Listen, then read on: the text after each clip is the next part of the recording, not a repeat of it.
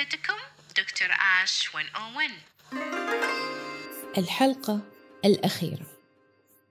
أرحب فيكم في الحلقة الأخيرة من الموسم الأول لبودكاست دكتور آش 101 الموسم الأول كان موسم استثنائي بالنسبة لي.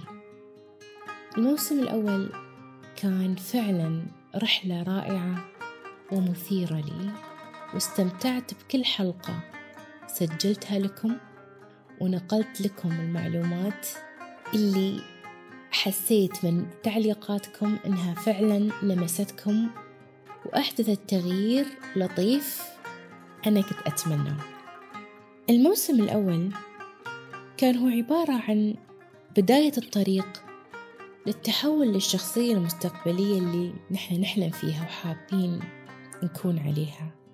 بدأناه بمرحلة اعتذار ومصارحة للنفس على كل خطأ قمنا فيه تجاهها.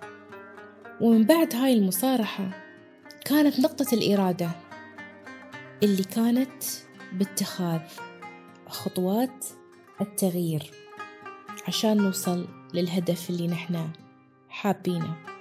وهذا التغيير لازم يكون قوي بغض النظر عن التحديات اللي بتكون في هاي الرحلة. لازم تكون عندنا قوة وثبات وعزيمة عشان نوصل للشيء اللي نحن نبغيه. وطبعا خلال هاي الرحلة بنتعامل مع ناس سلبيين يحاولون إنهم يدمرون طاقتنا أو حتى عزيمتنا فبنتعلم كيف نتعامل معهم وطبعا لن يخلو هذا الشيء إنه ممكن نتعرض لخذلان منهم.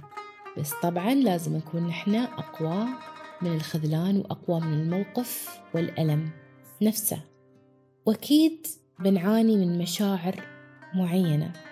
تألمنا. فأيضا تكلمنا في الموسم الأول عن كيفية التعامل مع هاي العواطف السلبية وتحويلها لعواطف إيجابية.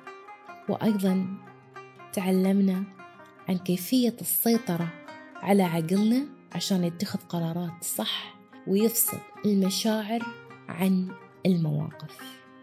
طبعا هذا ملخص عن الموسم الأول واللي أتمنى إنكم فعلا استمتعتوا بكل حلقة فيه واستفدتوا منه.